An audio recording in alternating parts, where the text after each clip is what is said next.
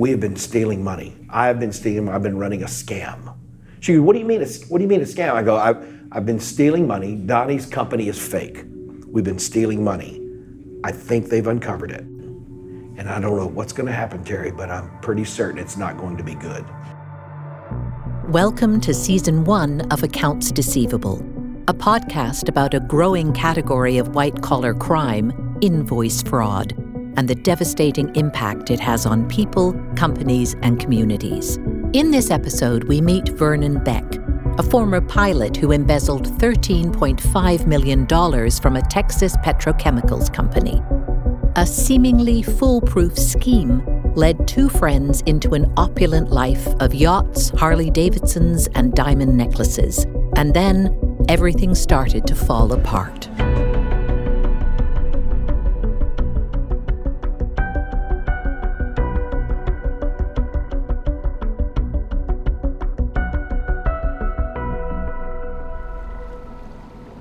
It was a hot summer day in late July 2008. Vernon and Donnie were stood on the bridge of the 56 foot boat when Donnie's phone rang. The caller? Texas Petrochemical, Vernon's employer. The reason? An auditor had uncovered years of fake invoices paid to Donnie's shell company. In that instant, the pair knew their scam was up. My world is crashing in on me. This is the end. This is it. It cannot get any worse. Oh, but it could. Born and raised in a small fishing town called Port Lavaca on the coast of Texas, Vernon Beck grew up as the second youngest of four brothers and sisters, raised in a loving and religious household, a world away from the life of crime. We were always in church. Every time the doors were open, didn't matter. If church was going on, we were there. By the time Vernon was 15, he stopped going to church and started to rebel. He grew out his hair, started going to drive in theaters with his friends, and drinking. His parents weren't happy, but reasoned he was old enough to make his own decisions. At 18, Vernon left high school and quickly decided college wasn't for him. He enlisted in the military and, as a talented musician, was awarded a spot playing trumpet in the Army band. We were marching band. We did we did a lot of dance band stuff, but I loved all of the Sousa marches. Just absolutely loved it. Makes the hair on my arms stand up to play that kind of stuff. In 1977, Vernon left the Army and began working at a steel mill in Seguin. There, he met high school senior Terry and immediately fell head over heels. He came to the office for something and he just he made me laugh. And he asked me out and I said, Well, just call me sometime. And he did, and my mother answered the phone and said, Don't call my daughter again. Not one for following the rules, Vernon continued to pursue Terry for 12 months, and eventually she agreed to go on a date with him on the weekend of Independence Day, 1978. Three months later, they were married. She was my number one fan, okay? And she she pushed me. When I say pushed me, she pushed me to to be able to do what she knew I was capable of doing. I didn't see it. With a young family to support, Vernon decided to go back into the military, but with his sights set on a bigger prize joining the Air Force as a fighter pilot. He knew it was a long shot, but towards the end of his training, his colonel pulled him into an empty room in the mess. He figured he was in trouble. I still remember this like yesterday. I sat down, and he was holding this letter. He's a full colonel, okay, a bird colonel. He says, he says, Beck, I don't know who you think you are, but I've got a letter right here that says you're going to pilot training. And man, I could have started crying. I was so excited. How did that happen? And so then I, he had a big smile on his face, and and I stood up and I, I was just going to shake his hand, but he hugged me. He with a big old fatherly bear hug, and so I couldn't wait to tell Terry about it. And so the rest is kind of history. I got selected, and within, gosh, within like six weeks, we had left Alabama. Vernon joined the Air Force Bombers Unit as a pilot. He loved the buzz of flying F 15s and completing barrel rolls at supersonic speeds. But despite the adrenaline rush, he started to resent the time away from his family. So the reason I stopped flying was very easy. You know, uh, the age of the kids, I was missing too many T ball games. I was missing too many dance recitals. And so we just decided, based on the age, if I was going to leave and get into the corporate life, now would be a good time to do it. After a brief stint as a commercial pilot for United, Vernon got a job on land at Texas Petrochemicals as a buyer working in the procurement department. He was promoted to marine manager, then transportation manager, and finally appointed a vice president and director of transportation, supply, and logistics. A big role with big responsibilities. Since I was handling transportation and general supply chain, I didn't spend much time in the corporate office. I was out at various plant sites, and I had a my main office was at the largest manufacturing facility in, in Houston. And every every week there would be at least one, maybe two meetings. I'd have to drive across town to corporate, and I would be there. So it was I was out and about a lot. Got to play a lot of golf. Yeah, it was a lot of golf. After a series of promotions, things were going really well for Vernon and Terry. But that wasn't the story for Vernon's best man and closest friend, Donnie. Donnie was going through a difficult time. I had a good friend who was, I've known him since I was 14, and, and he didn't live very far from me. And I played golf with him, and we would visit with him and his family, and they'd come over to our house, and I knew everything about his life. He was going through an issue. He worked at a mechanic shop, and the owner of that company told him that when he retired, he was going to sell it to this to my friend, and um, that changed something happened in the owner's life with his own son. He was having problems and he had to go back on his word. Donnie feared what the owner's son would be like to work with and refused to accept the new deal. Vernon encouraged his friend to open his own mechanic shop. That way, he'd never have to rely on an owner and their false promises again. Vernon even offered to help Donnie get started by giving him a loan, but Donnie wouldn't take the money. Then, Donnie asked Vernon for a favor. One time, uh, he asked me, he said, Couldn't you hire me at your company? And I said, Really, uh, it'd be hard for me to do that because I hire engineers, I hire professionals, I hire degreed people. I just can't see a fit. And I'm not over the area where you, you would be able to work. I don't think I could help you with that. But that wasn't the end of it. Over the next few months, Donnie would go over to Vernon's house depressed and cash strapped, panicking about how he was going to pay the rent, until one day he arrived on the doorstep armed with wine, cigars, and a plan. And so he asked me, finally came to the point, he says, You know, is there any way you could, I could have a company and you could pay me for work even if I don't do it? And that's when the light went on above my head. I said, Of course I could do that. In a minute, we'll hear how Vernon and Donnie's plan turned into luxury yachts, expensive motorbikes, and a fateful encounter on Galveston Bay. But before then, a word from our sponsors, Medius.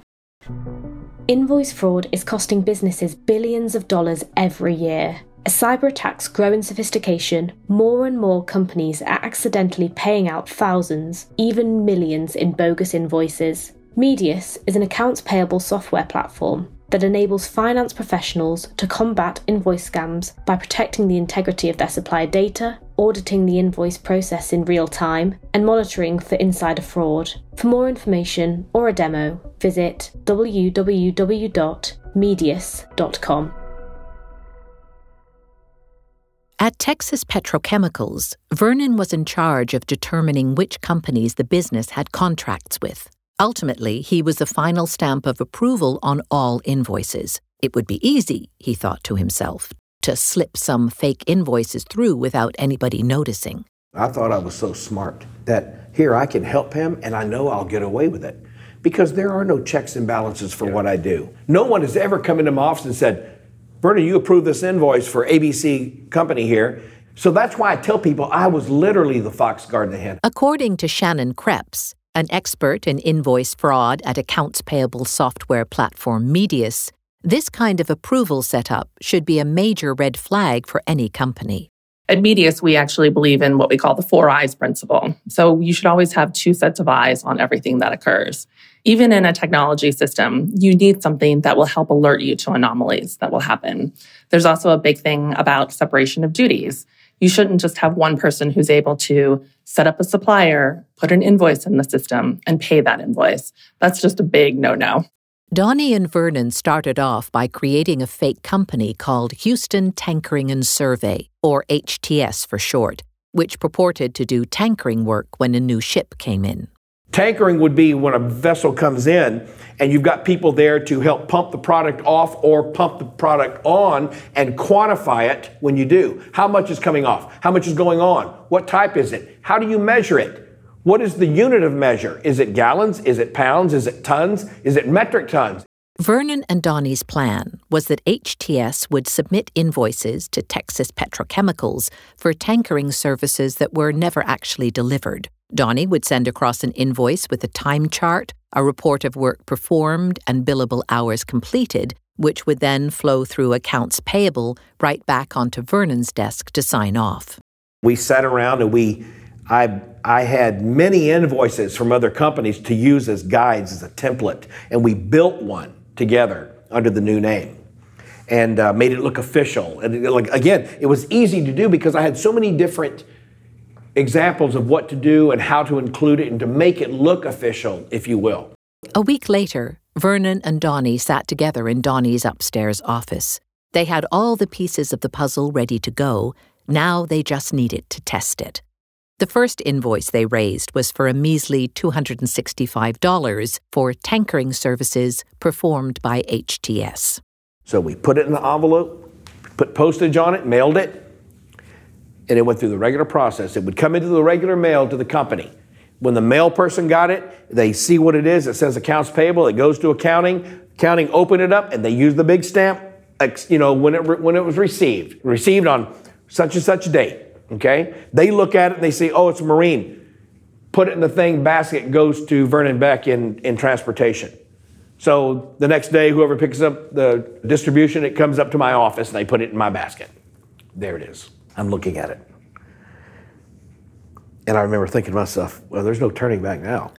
Vernon and Donnie's confidence grew, and the value of the invoices started to double, triple, and quadruple. The money they were funneling into their shell company spiraled into thousands, then tens of thousands.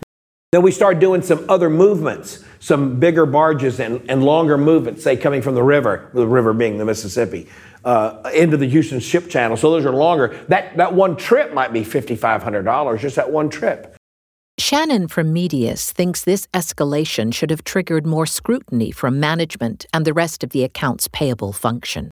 At Medius, what we would start to understand is that those transaction values were growing over time. And that would seem anomalous to us that you're spending a certain amount with a supplier year on year that just is growing exponentially. I mean, he was able to steal close to $14 million that way.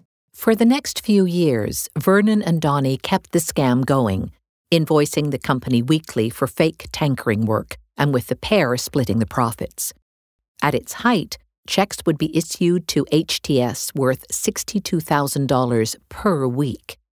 Even without these fraudulent payments, as a director in Texas Petrochemicals, Vernon was already on a hefty annual salary and bonus. So, what did he do with all the money? I had a couple of Harleys, uh, bought Terry quite a bit of jewelry, uh, you know, diamond necklaces. Um, she had a five carat diamond ring. He also decided to buy himself a boat a $607,000 yacht. The pair enjoyed weekends together with friends on the boat and soon joined the yacht club. After a few years, Vernon traded up and bought himself a 56 foot Carver. It was the fourth biggest boat in the marina. Now, this boat had a bridge up on top, and even it was covered in plastic, so it was air conditioned. I had there were five air conditioning systems on this boat. So it was air conditioned or we could go down into the quarters and there was a wheelhouse inside there. You could drive, you could control the boat, all the instrumentation, everything that you could do from inside in case it was bad weather. Whilst Vernon was comfortable, more than comfortable, with the money he was making, he knew not to draw attention to the extra income.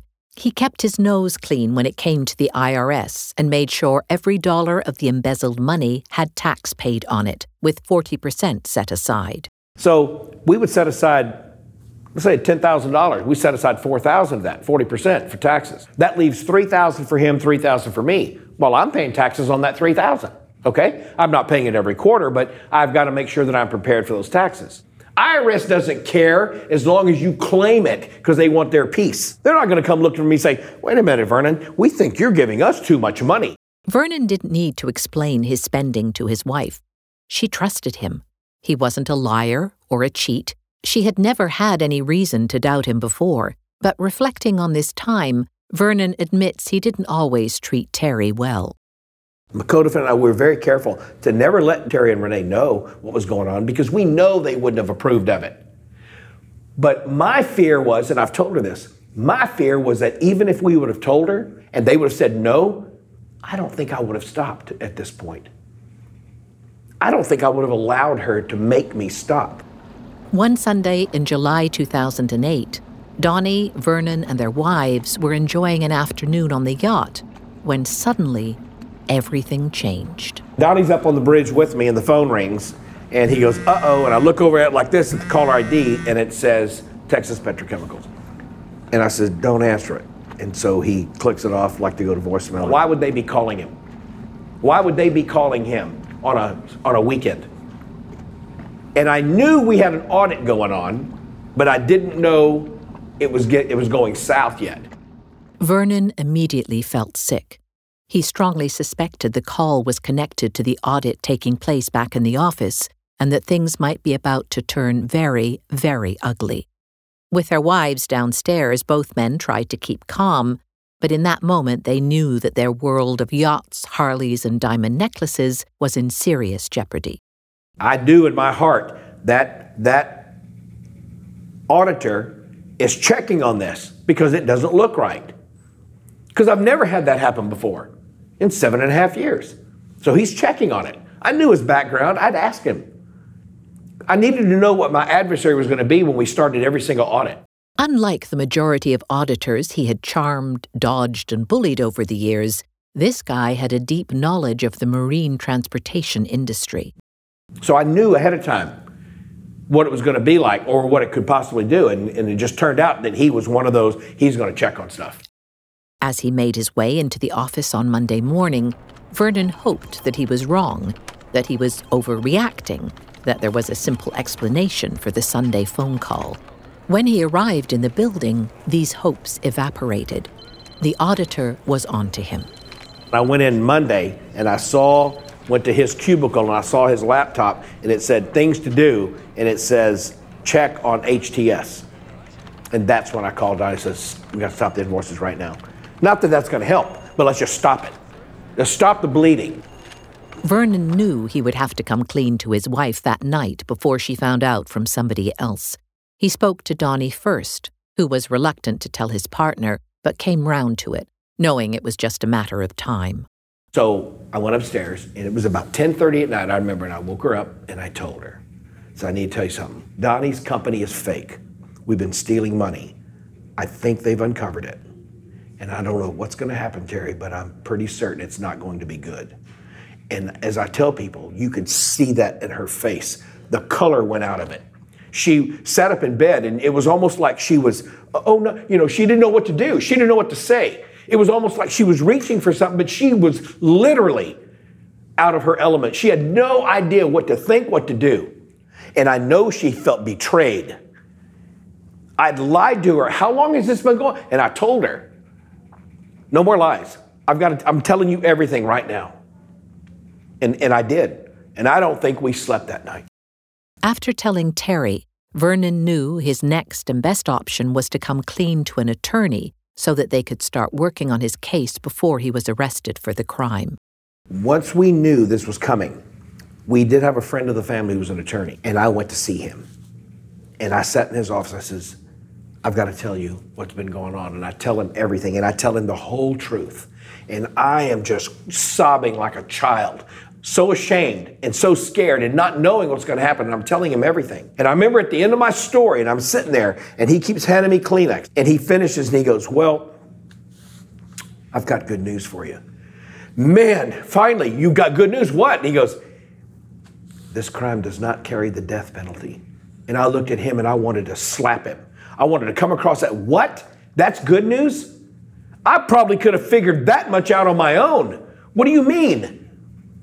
It does carry a fine up to 25 years each, each uh, count. And I knew by this time that there were going to be several counts. I didn't know how many, but I knew that wasn't going to be good. Two days after he missed the call from his boat, Vernon was called into an early morning meeting. He drank his coffee, checked some emails, went to the bathroom, and tried to take his mind off what was waiting for him. That was when he spotted the vice president of HR. Time was up. And I go up there and I look in, in John's office and say, um, Hey, John. He goes, Hey, come on in, Vernon. And so he gets up and he's got a little doorway that goes to his personal conference room on the other side. So I walk behind him and he goes on, he goes, No, come on in. So I go in there and there's a table, like the size of those two tables there, you know, two large tables. And our vice president of HR is sitting in one chair already. John sits down here and he says, Here, sit down across from him. So I sit down from across from him. And the vice president of HR looks at me, and immediately she says, she says, Vernon, we've lost confidence in your ability to run the department. And effective immediately, you are terminated. The minute she said the word terminated, two FBI agents walked in and arrested him. His pockets were emptied, his wedding ring was confiscated, and his Lexus was driven by one of the agents back to his home. After that, he was taken to the Federal Detention Center. At the police station, Vernon and Donnie admitted everything and agreed to fully cooperate with the police investigation. By the time they were caught, the men had embezzled over $13 million from Texas petrochemicals. In November 2008, after pleading guilty, he was sentenced to four years in prison without the possibility of parole on two counts of mail and wire fraud. Donnie was sentenced to three years and two months. Well, I always tell people this, which is true. See, I wish I could tell them that I needed to get this money because I was battling a drug problem, or I was battling an alcohol problem, or, or gambling, or, or something. I wish, but I can't. I can't. There, there's nothing that would ever justify it. And even if I did have a problem like that, even that wouldn't justify it. In prison, Vernon had a difficult time at first. Other inmates saw a 50 year old white male and wrongly assumed he had been found guilty of a sex crime. When I got to the camp, everybody saw me, they immediately thought I was a sex offender. But there's a tremendous system within every prison, whether you're at a camp or a main prison they have a communication system. They get people on the outside. Before long, within a week, I'm sitting in one of the TV rooms, and one of the guys there that says, "That's a pretty good report. Here, take a look at this." He throws it at me. It's about this thick, and it's my whole case, everything about me. They've printed it off the internet. See, they had already asked me many times, "What are you here for?" I go, "Man, it's a white collar crime, you know, embezzlement." Yeah, yeah, right, yeah, right.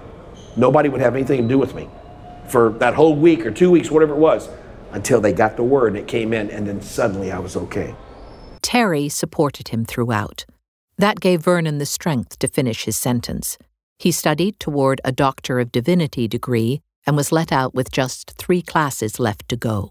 So once prison was over and I came back, um, I, I was uh, I, I, a person that knew me in my former life, knew that I'd changed, and he offered me an opportunity. And he sent me to school to become a geothermal designer. And so I designed geothermal systems, heating and cooling systems for both residential and commercial applications. And he gave me that opportunity.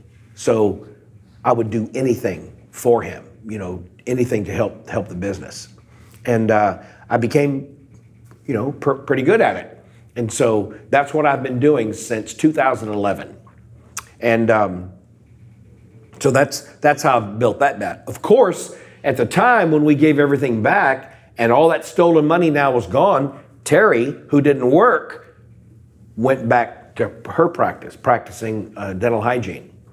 And so, thank goodness we had her to rely on. Thank goodness. Today, Vernon and Terry are active at the Monument Baptist Church in Deer Park, where Vernon is a director and Sunday school teacher.